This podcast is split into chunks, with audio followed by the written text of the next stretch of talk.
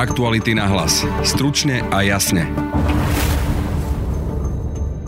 Verbálny útok predsedu Smeru na nového šéfa diplomácie Ivana Korčoka, ktorého Fico označil za žoldniera, bol primitívny, nízky, úbohý a nehodný úrovne bývalého predsedu vlády, povedal pre aktuality nahlas ex-diplomat Rastislav Káčer. Mňa osobne takéto komentáre absolútne urážajú, pretože buď to môže povedať len človek, ktorý absolútne nerozumie tomu, čo to je diplomat, a Ivan Korčok je špičkový diplomat, patrí do tej najúžšej elity slovenskej diplomatie, alebo potom má zlý úmysel, má v sebe žoč, má v sebe zakalený zrak, alebo nemá zdravý rozum, neviem čo z toho, a či je to kombinácia, alebo čokoľvek z toho. To Ivan Korčok je čestný človek, ktorý pracoval vždy pre Slovensko a nepracoval pre vládu. Vláda sa chystá bojovať s hybridnými hrozbami i dezinformáciami. V hre môže byť dokonca aj použitie prostriedkov trestného práva. Expert na hybridné hrozby Daniel Milosa ale potláčania slobody slova neobáva. To, čo napríklad ja vidím ako nejakú medzeru v súčasnej právnej úprave, je napríklad využívanie prvku tzv. cudzej moci, ktoré si viem predstaviť, že by sa práve pri novelizácii trestného zákona vedeli rozšíriť a sú určite skutkové podstaty, pri ktorých, ak by sa preukázal takýto prvok, tak by to bolo napríklad prísnejšie postihované. Vládny program v oblasti zahraničnej i obranej politiky vyjadruje našu geopolitickú orientáciu jednoznačným spôsobom. Vládny program ako taký je ale príliš vágný, hovorí bývalý diplomat Rastislav Káčer. Je to príliš veľká kopa sena na to, aby som v tom hľadal ihly. A tie ihly tam hľadám, ale vyžaduje si to nekonečnú námahu. Mne by sa žiadal taký jednoduchší, taký zrozumiteľnejší a taký otvorenejší text. Vláda so znepokojením sleduje náraz dezinformácií v médiách a najmä na sociálnych sieťach, ktoré účelovo vyvolávajú strach a nedôveru v štátne zriadenie i liberálnu demokraciu. To sa píše v programovom vyhlásení kabinetu Igora Matoviča. Vláda sa preto rozhodla zatočiť so šíriteľmi nebezpečných dezinformácií a hoaxov, no a do vojny s tzv. hybridnými hrozbami povolala ministrov zahraničia, obrany, vnútra, ale aj školstva. Vláda dokonca zvažuje aj možnosť nasadiť do tejto krížovej výpravy prostriedky trestného práva. Máme sa teda obávať ohrozenia slobody slova i prejavu? A ako vníma vládny program v oblasti zahraničnej a bezpečnostnej politiky bývalý rešpektovaný diplomat v Budapešti a Washingtone Rastislav Káčer? Dozviete sa to v našom dnešnom podcaste Aktuality na hlas. Je štvrtok 23. apríla. Pekný deň vám želá Brani Dobšinský. Dobrý deň, som Peter Bardy a som šéf-redaktor spravodajského webu Aktuality.sk. Aktuality.sk robia profesionálnu žurnalistiku vo verejnom záujme a sme na to právom hrdí. Aj dnes, v čase koronavírusu, prinášame dôležité informácie a odkrývame kauzy s riešením tejto problematiky u nás. Robíme to pre vás a robíme to aj vďaka vám a vašej podpore. Na stránke www.aktuality.sk lomka plus alebo vo všetkých článkoch s označením plus nás môžete podporiť. Je to dôležitejšie viac ako kedykoľvek predtým. Ďakujeme tejto chvíli som v telefonickom spojení s bývalým diplomatom, či už vo Washingtone alebo v Budapešti, Rastislavom Káčerom. Dobrý deň. Dobrý deň, prajem. Pán Kačer, ako hodnotíte vládny program, čo sa týka zahraničnej politiky a najmä povedzme tých bezpečnostných otázok? Je tam pomerne jasné prihlásenie sa k euroatlantickej orientácii oproti povedzme tým tancom SNS v minulom volebnom období. Je to asi posun? Stačí to? No, nech som heretikom v tomto.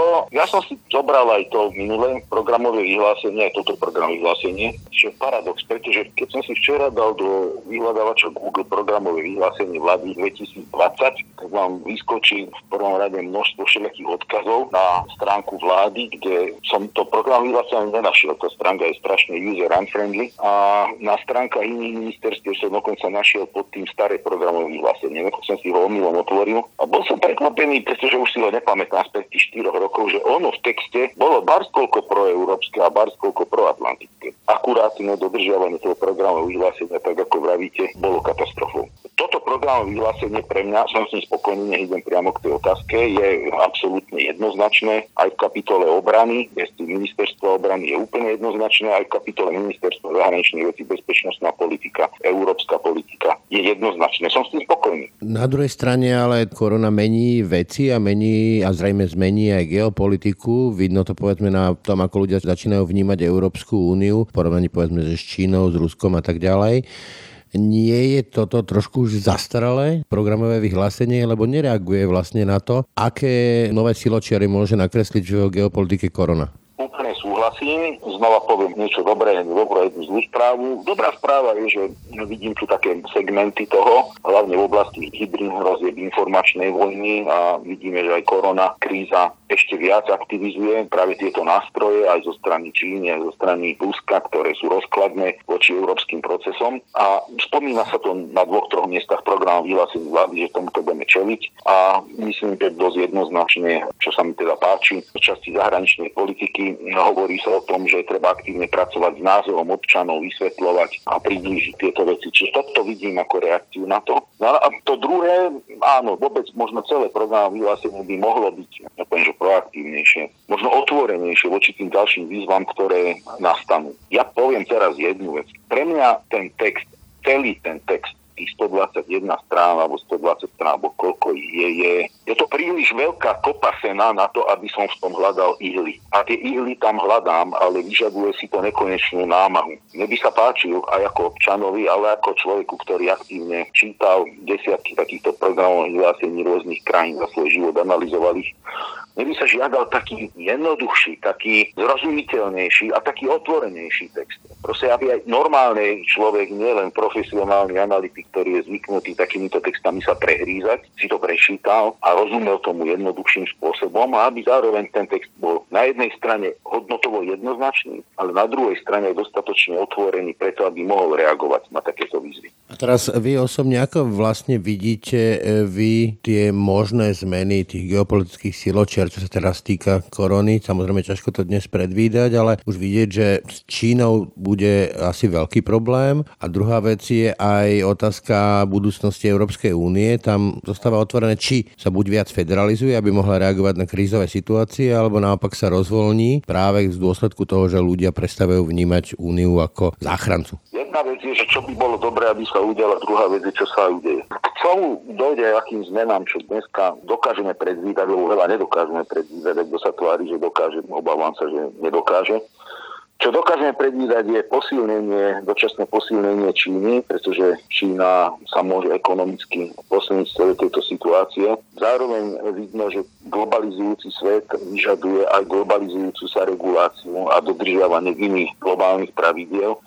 Čína v tomto jednoznačne zavádzala. Čína je problém, pretože mnohé veci tajila, mnohé informácie nepostupovala korektne, navyše spôsob, ktorý na to reaguje. Mnohé demokratické krajiny takým spôsobom reagovať nemôžu. Čína môže byť dočasným benefaktorom, ktorý bude ťažiť z tohoto. Zároveň samozrejme, že to môže oslabiť Európsku úniu, ale tuto je otázka, akým na to Európska únia bude reagovať, presne ako ste sa pýtali. Zdravý rozum hovorí, že užšia integrácia je bola lepšia, pretože integrovaný 300 miliónový priestor dokáže lepšie a efektívnejšie reagovať na takéto globálne výzvy a globálne hrozby, ako môže byť vírusová pandémia. A vidíme, že Taliansko malo preplnené kapacity a vidíme, že možno pár sto kilometrov ďalej boli absolútne voľné miesta v nemocnici a mnoho, mnoho iných vecí. Zdravý rozum nám hovorí, že silnejšia, integrovanejšia Európa by bola efektívnejšia, ale vidíme, že mnohí lídry v jednotlivých krajinách práve využívajú a zneužívajú túto situáciu pre rôzne nacionalistické ciele, uzatváranie hraníc, uzatváranie sa dovnútra, zacementovanie svojich pozícií, čo je úplne kontraproduktívne. No a keď tento globalizovaný svet bude favorizovať Čínu aj v ekonomickej súťaži a my sa atomizujeme do malých 5, 10, 15 miliónov uzavretých celkov. Tak z tejto súťaže v globálnom svete nemôžeme my ísť výťazne. Čiže bude tu mnoho víziev, ktoré nám svet prinesie a netrúfnem si predpovedať, či ten zdravý rozum preváži alebo prevážia také kmeňové inštinkty. Hovoríte o výzvach, tak jedna je rovno na našom juhu, myslíme Maďarsko, kde Viktor Orbán to uchopil ako práve nefalšovaný autokrat koronu a využili ako šancu prevziať moc. My tu vidíme, že či už e, Igor Matovič v tých národných konzultáciách sa celkom inšpiroval, alebo sa mu to páči, aj Richard Sulík, mali ste pochopenie pre Viktora Orbána.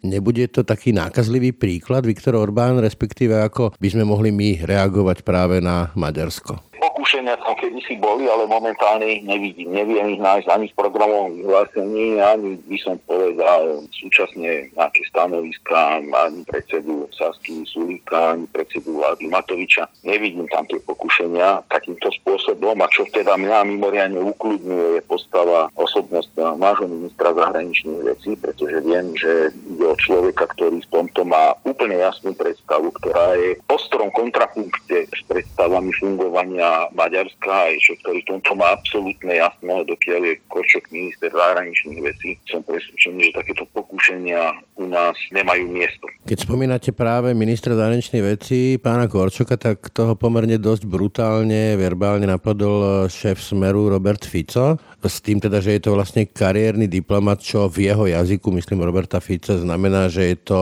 alibista, pokrytec a oportunista. Je dobré, že máme na čele rezortu diplomácie kariérneho diplomata, ktorý naozaj funguje spôsobom, že v rôznych vládach rešpektuje ich zahraničnú politiku, že tam nie je nefalšovaný politik. Považujem to za veľmi dobré, že Ivan Korčok je minister zahraničných vecí. Ten útok bol úbohý, bol primitívny, bol plitký, bol nízky a nechutný, nehodný človeka takto dlho v politike a navyše človeka, ktorý bol predsedom vlády. Jeho obidvaja ministri zahraničných vecí boli kariérni diplomati a minimálne prvý by som, keď hovoríme o žoldneroch človek, tak by som povedal permanentne služba medzinárodných organizácií. Pán Kubiš, myslíte? Áno, myslím pána Kubiša. A Ivan Korčok je človek, ktorý stále kopal za túto krajinu v národnom drese, tak to môžem nazvať. Poznám ho celú jeho kariéru, poznám ho od roku 91 veľmi dobre, boli sme súputníky a súbežcami na tejto ceste. Mňa osobne takéto komentáre absolútne urážajú, pretože buď to môže povedať len človek, ktorý absolútne nerozumie tomu, čo to je diplomat, a Ivan Korčok je špičkový diplomat, patrí do tej najúžšej elity slovenskej diplomatie, alebo potom má zlý úmysel, má v sebe žoč, má v sebe zakalený zrak, alebo nemá zdravý rozum a neviem čo z toho, a či je to kombinácia alebo čokoľvek z toho. To Ivan Korčok je čestný človek, ktorý pracoval vždy pre Slovensko a nepracoval pre vládu a keby som mal napísať niekedy svoje otvorené pamäte, čo všetko človek pritom musí urobiť, chrániať a hájať záujem svojej krajiny, koľko vecí musí prehltnúť, prežrieť, zabudnúť a nevšímať si a ísť svojou cestou, tak myslím si, že by sa to nepáčilo ani tomuto človeku, ktorý takýmto hubusným spôsobom okýdáva niekoho, kto dal celé svoje srdce a celý svoj život do chránenia záujmov tejto krajiny. Toľko Rastislav Káčer, ďakujem za rozhovor. Ja ďakujem za telefón a všetko dobré, prajem pekný deň. Pri mikrofone v tejto chvíli vítam kolegu Martina Sliza. Ty sa trošku pozrel na vládny program z oblasti boja voči hybridným hrozbám, respektíve dezinformáciám, aby som to preložil. To je dosť nová agenda, čo sa týka vládneho programu. Takže čo vlastne chcú riešiť? Tie hybridné hrozby sú vlastne takým strešným pojmom a dezinformácie sú vlastne len jednou časťou týchto hybridných hrozieb, ktorá sa u nás vlastne vyskytuje najčastejšie, preto sa aj teda vo vládnom programe aj e, najviac e, venujú podstate sa nachádza riešenie tohto problému pod viacerými oblastiami. Je to pod vzdelávaním, pod obranou, pod zahraničnou politikou, dokonca sa to dostalo aj do kultúry. Čo si pamätám, tak um, napríklad Záminy malo takú stránku, kde vysvetľovalo nejaké veci. Takisto polícia povedzme, že mala nejaký, nejakú stránku facebookovú o boji proti hoaxom. Čiže na tomto chcú stavať a rozšíriť to nejako? Áno, toto sa začalo už v minulom volebnom období. Vtedy vlastne na ministerstve zahraničných vecí vzniklo oddelenie strategických strategickej komunikácie.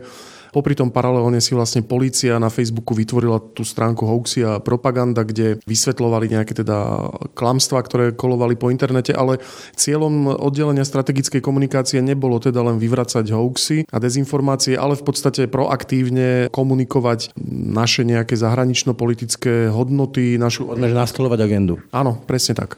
A toto mal byť vlastne základ čohosi väčšieho. Paralelne popri tom e, malo vzniknúť e, takéto oddelenie aj na ministerstve obrany a vlastne cieľom bolo neskôr vytvoriť nejaký nadrezortný koordinačný orgán, ktorý by zastrešovala. Myslím, že vtedy to mala byť bezpečnostná rada. Veď e, odborníci, ktorí sa tomu venujú z mimovládok, práve riešili to, že koordinátorom by mohla byť bezpečnostná rada. Tá kľúčová otázka ale znie, každý špás niečo stojí, budú na to vôbec peniaze? To sa vlastne ešte ukáže v najbližších dňoch alebo teda týždňoch.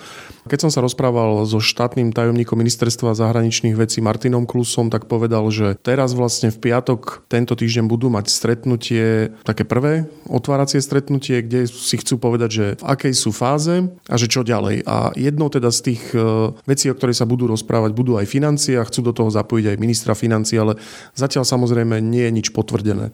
Samozrejme sú veci, ktoré sa dajú robiť s nejakými menšími investíciami a potom bude treba aj nejaké väčšie investície. Tie väčšie bude zrejme potrebné vyčleniť pri personále, chcú teda personálne posilňovať tieto oddelenia strategickej komunikácie. Jaroslav Naď, minister obrany, hovoril, že chce nakupovať e, pre vojenských spravodajcov nové technológie, aby mohli teda bojovať aj s tými automatizovanými botmi. De facto sa do toho majú zapojiť aj tajny? V podstate je tam tá ambícia, tak ako hovoril minister obrany Naď, tí vojenskí tajní už e, v tom pracujú. Pracuje na tom zrejme do nejakej miery aj SIS, e, ale keďže sú to tajné služby, tak z ich povahy úplne presne nevieme, že čo obsahuje ich práca. Čo si môžeme predstaviť ako tie možné hrozby? Ja neviem, povedzme, že kampaň okolo Istanbulu alebo niečo podobné? To bola presne téma, o ktorej som sa rozprával aj so štátnym tajomníkom Klusom, lebo v podstate sa to dá rozdeliť na nejaké dva segmenty. Tá deliaca čiara samozrejme nie je úplne jednoznačná, ale povedzme to, že sú isté hoaxy a dezinformácie, ktoré vzniknú aj u nás doma a začnú sa teda dosť výrazne šíriť respektíve na ich zapálenie stačí len malý impuls zo zahraničia a to je prípad e, podľa mňa istambulského dohovoru, to je prípad e, globálneho paktu o migrácii, kde teda na Slovensku sa dlhoročne budovala tá atmosféra strachu z migrácie a z utečencov, čiže stačil jednoduchý nejaký malý hoax e, postrašiť jedného, dvoch politikov, alebo ani nie postrašiť, stačí, aby sa toho len chytili a už si to vlastne u nás žilo dosť masívne vlastným životom. A potom sú tu v podstate také tie dezinformácie, ktoré prichádzajú zo zahraničia v takej masívnejšej podobe dobe a to je napríklad e, teraz, ako sa Rusko snaží spracovať vlastne verejnú mienku ľudí v Európskej únii, že ono je tu vlastne nejakým kľúčovým pomocníkom pri boji s pandémiou, ale minimálne teda u nás sa toho politici nejak výraznejšie nechytajú. Čiže to, čo mi teda štátny tajomník zo zahraničia povedal, bolo, že budú cieliť aj na takéto domáce hoaxy, aj na tie zahraničné. Ty ako novinár nemáš obavy, že tu vznikne v úvodzovkách niečo ako ministerstvo pravdy, že sa bude valiť nejaká štátna propaganda? Sranda?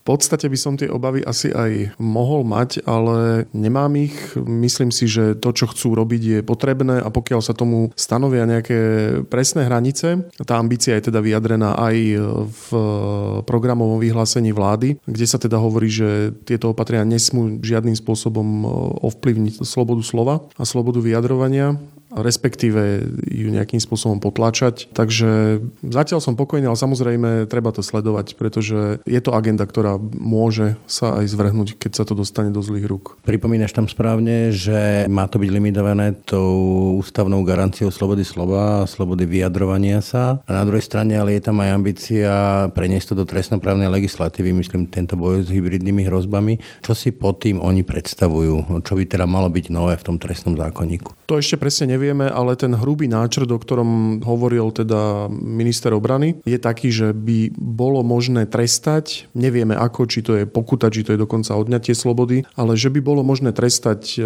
ľudí, ktorí šíria minimálne v čase takejto krízy, ako máme teraz, koronakrízu, že by ich bolo možné trestať za šírenie rôznych nepravd, respektíve aj nie tak nepravd, ako za vyvolávanie nejakých panických nálad a podobne. Tam by som ocitoval, že vláda Slovenskej republiky preskúma zvýšenie ochrany zájmov Slovenskej republiky prostredníctvom noriem trestného práva pred rizikom hybridných hrozieb, týkajúcich sa najmä šírenia propagandy a dezinformácií, podpory extremistických zoskupení a kybernetických útokov. Presne o toto sa vlastne budú opierať a myslím, že je to také rozšírené, rozšírená úloha z toho vyjadrenia, ktoré teda dal aj minister Naď niekedy plus minus pred necelým mesiacom, v podstate čerstvo, keď nastúpil do funkcie, tak na jednej tlačovej besede hovoril o tom, že podriadení za ním prišli s nápadom, že by sa mohli teda trestať aj rôzne dezinformácie, ktoré sa šíria v súvislosti s koronakrízou. Takže predpokladám, že z tohto vychádzali, ale aké konkrétne kontúry to bude mať, to zatiaľ vôbec netušíme. Toľko Martin Sinis, ďakujem ti. Ďakujem. V tejto chvíli som v telefonickom spojení s Danielom Milom. Dobrý deň, pán Milo. Dobrý deň, prajem. Vy sa venujete hybridným hrozbám, kybernetickým hrozbám, kybernetickej bezpečnosti, hybridnej bezpečnosti. Aktuálne vidíme, že téma dezinformácií a hybridných hrozieb sa dostala priamo do vládneho programu čo je pomerne novinka, s tým teda, že by to mala byť jedna z kľúčových priorít vlády v oblasti bezpečnosti. Ako vyčítate vládne ambície v tomto smere? Musím v tomto smere vysloviť svoje uznanie a akoby pochváliť e, to, že téma hybridných hrozieb a s nimi súvisiacich e, jednotlivých fóriem, ako sú dezinformácie, kybernetické hrozby, nejaké zneužívanie polovenských skupín a tak ďalej, sa ocitli vo veľmi značnom rozsahu programom vyhlásení, ktoré navyše obsahuje viacero konkrétnych návrhov alebo záväzkov v tejto téme. Či už je to napríklad e, návrh alebo záväzok použiť prostriedky trestného práva na úpravu tejto oblasti, alebo čo osobne ja považujem za asi najdôležitejší záväzok alebo návrh, ktorý tam je obsiahnutý, a to je príprava akčného plánu na koordinácii boja proti hybridným hrozbám a vybudovanie centrálnych kapacít. Vieme, že papier v zásade znesie všetko, vo vládnych programoch už bolo všeličo a realita potom bola iná. Asi kľúčové bude, povedzme, aj to, ako sa to odrazí v rozpočte, teda, že či na to reálne budú vyčlenené peniaze. Vy máte asi akú predstavu, čo by mohli byť také tie praktické kroky, čo by to mohlo aj stáť, takáto v úvodovkách vojna, lebo samozrejme nie je to lacná záležitosť bojovať so všetkými tými útokmi, či už e, zo strany Ruska alebo nejakých ďalších krajín. Vyčíslené finančne to samozrejme nemám, ale treba sa pozrieť na túto tému komplexne. Tak k tomu vlastne pristupuje programové vyhlásenie, ktoré hovorí veľmi správne vlastne to, čo my na v rámci rôznych think tankov a analýz hovoríme už dlhšie obdobie, že bezpečnostné prostredie, v ktorom Slovensko funguje, sa zásadným spôsobom zmenilo. A za tejto situácie používať napríklad bezpečnostnú stratégiu z roku 2005 obranú stratégiu z rovnakého obdobia absolútne nezodpovedá súčasnej situácii a preto tým prvým krokom, ktorý opäť priamo spomenutý v novom programovom vyhlásení, je príprava týchto nových koncepčných strategických dokumentov. To je akoby také základy toho domu, kebyže mám takto nejakú bezpečnosť popísať, základy toho domu, na ktorých a možno plány ešte čo krok späť, na ktorých ten dom, čiže tá bezpečnosť e, má stáť. A potom sú tam tie jednotlivé stavebné kamene, je jednotlivé tie oblasti, čiže to vonkajšia vnútorná bezpečnosť, ich prepájanie, ktoré práve v súčasnej dobe, kedy rôzni štátni, ale aj neštátni aktéry dokážu umným a cieľavedomým spôsobom kombinovať tie rôzne druhy hrozieb od nejakých kybernetických útokov cez informačné operácie, dezinformácie, ekonomický nátlak, energetickú politiku, využívanie rôznych proxy skupín na presadzovanie svojich záujmov. Toto všetko je súčasná realita, ktorej sa aj Slovensko musí prispôsobiť. A teda to, že k takýmto komplexným spôsobom k tomuto programu vyhlásenie prístupu. Čo konkrétne si pod tými hybridnými hrozbami môžeme dnes ako lajci predstaviť? To sú povedzme, že tie promo videá o ruskej pomoci v Taliansku, alebo je to budovanie nejakých e, polovojenských skupín, či skupín povedzme na Facebooku, ktoré sú proti demokracii, alebo čo sú také tie kľúčové hrozby v tomto smere podľa vás? Hybridné hrozby znamenajú vlastne komplexné, cieľavedomé používanie viacerých súčasne pôsobiacich e, foriem vplyvu. Či už sú to nejaké skryté aktivity, alebo otvorené využívanie nástrojov od diplomácie cez energetickej politiky, ekonomické toho nátlak a množství vecí, ktoré ste vy spomínali. Čiže je to realizácia akoby záujmov danej krajiny spôsobom, ktorý dokáže vyvolať zmenu nálad, postojov populácie, dokáže zmeniť politiku danej krajiny. Tie príklady súčasnej koronavírusovej dobe sú mnohé a naozaj napríklad ten spôsob, akým bola doručená pomoc Ruskej federácie do Talianska je, no poviem, že veľmi zvláštny a zaujímavý, kedy namiesto civil civilného personálu, to bol vojenský personál. Podľa informácií z talianských médií množstvo z toho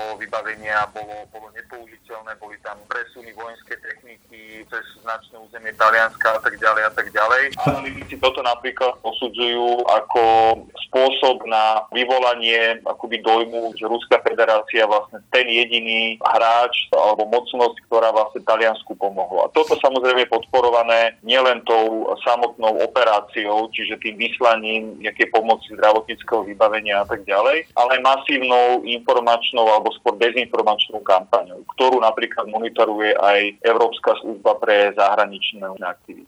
Ako máme čítať cieľ takýchto operácií? Čo si máme pod tým predstaviť, že čo ja viem, Rusko chce rozklad Európskej únie alebo vyťahnuť nás z únie, povedzme nás, Maďarsko alebo tie bývalé krajiny Varšavskej zmluvy? No určite jedným z tých dlhodobých cieľov, a to sa nebavíme len teraz o tom období epidémie koronavírusu, ale jedným z dlhodobých cieľov je oslabenie a nejaké vnútorné rozleptanie Európskej únie. Dá sa to dokumentovať naozaj na mnohých, mnohých prípadoch, kedy je akoby jeden z takých tých hlavných narratívov alebo jeden z tých hlavných príbehov, ktoré rôzne Ruskou federáciou priamo platené a financované kanály, ako je Arky, Sputnik a mnohé iné spriaznené médiá šírili, bolo to, že Európska únia je v rozklade, Európska únia skončila, Európska únia zlyhala a tak ďalej. A toto je vlastne jedno z tých hlavných narratívov alebo príbehov, ktoré sú aj v súčasnosti šírené. Čo by malo byť takou kľúčovou metódou, ako s tým bojovať, že nejaká kontrapropaganda, oni tomu hovoria povedzme, že strategická komunikácia, teda neviem, komunikovanie tých posolstiev, že sme súčasťou Európskej únie, súčasťou NATO a v zásade propaganda týchto dvoch inštitúcií? Ja by som to nenazval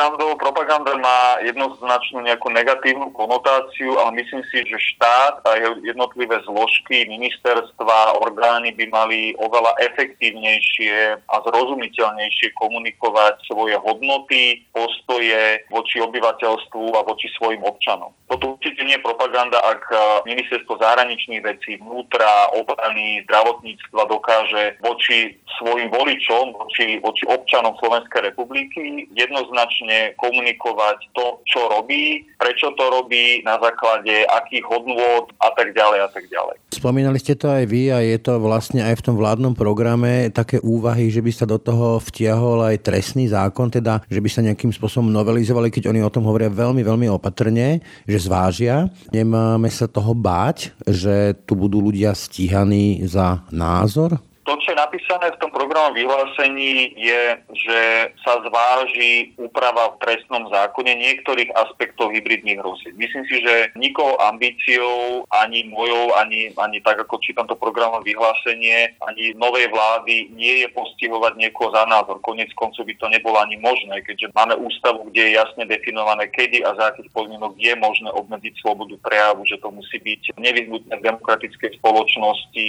len v miere, ktorá je nutná na ochranu jednoznačne stanovených záujmov a tak ďalej. To, čo napríklad ja vidím ako nejak takú medzeru v súčasnej právnej úprave je napríklad využívanie prvku tzv. cudzej moci. Cudzej moci a cudzieho činiteľa, ktoré si viem predstaviť, že by sa práve pri novelizácii trestného zákona vedeli rozšíriť a sú určité skutkové podstaty, pri ktorých, ak by sa preukázal takýto prvok, to znamená, že niekto v súčinnosti s cudzími aktérmi mimo územia Slovenskej republiky sa snaží konať nejakú trestnú činnosť, tak by to bolo napríklad prísnejšie postihované. Takéto diskusie sú určite na mieste. My sme v rámci pomerne komplexnej analýzy, ktorú sme v Globseku robili počas uplynulých skoro dvoch rokov, e, navrhli viacero takýchto podobných opatrení a úprav a aj sme ich komunikovali ešte teda predchádzajúcim ministrom ministerstva. Úplne na záver, kľúčoví v takejto agende sú samozrejme ľudia, Povedzme, že tá dnešná doba koronakrízy ukazuje, že na Slovensku, aký taký dosť silný pocit z toho mám, vládne veľký chaos. Nie sme schopní inteligentnej karantény. Tie aplikácie, ktoré už sú k dispozícii, stále nie sú vlastne k dispozícii. Máme podľa vás dosť kompetentných ľudí, ktorí budú vedieť e, naplňať túto agendu, myslím, hybridných hrozieb a boja voči ním? No, ukážu asi najbližšie dni, ale ja si myslím, že minimálne zloženie dvoch kľúčových rezortov v tejto téme, ministerstvo zahraničných vecí a obrany a ich obsadenie na tých čelných pozíciách ľuďmi, ktorí majú jednoznačne dlhoročné skúsenosti a rozumejú aj týmto moderným hrozbám, dáva predpoklad, že budú v týchto témach navrhovať kvalifikované postupy, osvedčené postupy riešenia z iných krajín, ako je napríklad Švédsko, Fínsko alebo niektoré pobaltské krajiny, ktoré aj v tejto oblasti sú o niekoľko krokov pred nami. Toľko bezpečnostný analytik Daniel Milo, ďakujem za rozhovor. Ďakujem aj za počutia. Aktuality na hlas. Stručne a jasne. Volám sa Martin Turček a v Aktuality SK sa snažím každý deň odhaľovať závažné kauzy. Aj vďaka vašej podpore sa nám podarilo odhaliť predražené nákupy rúšok a kúpu bytov syna Kajetána Kičuru za polovicu. Predplatením služby Actuality Plus nám pomôžete venovať sa závažným témam aj v budúcnosti. Ďakujeme. Tak to boli dnešné aktuality na hlas. Počúvajte nás každé ráno na webe aktuality.sk lomka podcasty, ako i v ďalších podcastových aplikáciách. No a nájdete nás aj na Facebooku a Instagrame.